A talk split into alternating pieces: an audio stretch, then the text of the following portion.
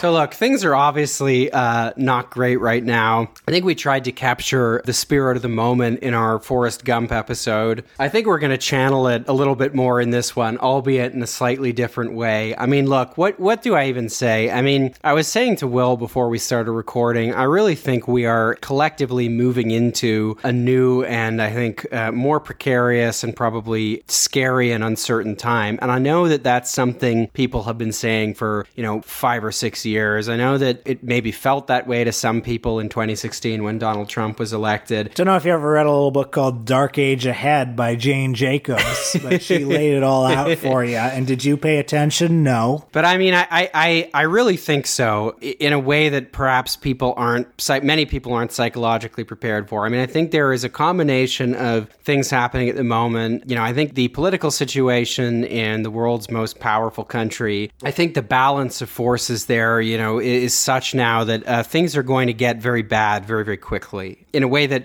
they actually didn't get. I mean, things are going to move in a bad direction more quickly than they did when Donald Trump was actually president. On top of that, people are almost honestly like not noticing it because, I mean, the Supreme Court decision is overshadowing things so much. But I mean, there is a kind of remilitarization that is happening and a kind of a, a global realignment. I mean, we're seeing the beginnings of the return of a bipolar world, triggered, although probably not definitively rooted in Russia's invasion of Ukraine. Finland and Sweden joining NATO uh, in this kind of grotesque deal with Turkey. There's rearmament happening. On top of that, there's this inflation inflation crisis. And I mean, when inflation, when there was kind of the inflation crisis of the 1970s, that was the beginning of the, the total restructuring of, uh, of our societies, you know, away from the welfareism of the post war era it was through the process of, of restructuring, you know, states that came out of the inflation and, and other economic turmoil of the of the early and mid 1970s that the general direction of travel, you know, after the war towards progress was kind of arrested, and you know that culminated in the reaction of the 1980s, and in many ways was the beginnings, you know, it's the origin story of you know the deep cultural and political dysfunction that we are still experiencing to this day. And the thing is, in the 1970s, when you know governments to varying degrees in various countries were responding to that crisis by paring back the welfare state, by crushing trade unions, by pursuing various kinds of cultural revanchism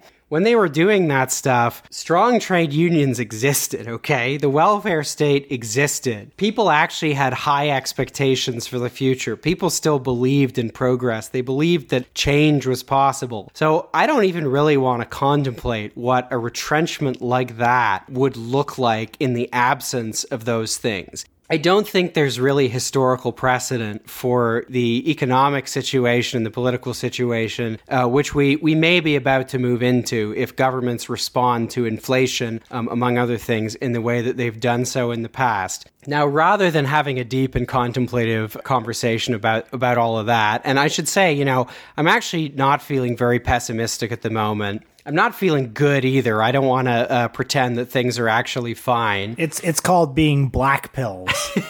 well, there there probably is a little bit of that. I mean, I, I was saying to you before that in spite of all this, I mean, I think that for me, being on the left means that you have faith in people and you, you don't necessarily have faith in institutions, but you have faith in people. And I think even though I just said there's not perhaps one to one kind of historical precedent for the moment I suspect we may be moving into, I do think there is historical precedent for people actually rejecting in a pretty vigorous way some of the kinds of things which may be coming. And so I don't have the same cynicism or fear that I suspect a lot of people do about the future. And that's part partly because uh, I never had any faith in a lot of these institutions to begin with, which I think can be awfully liberating. Anyway, I had this idea for a bad take Olympics because in a moment like this, there's inevitably a lot of stuff um, that that you know pisses me off and that's bad.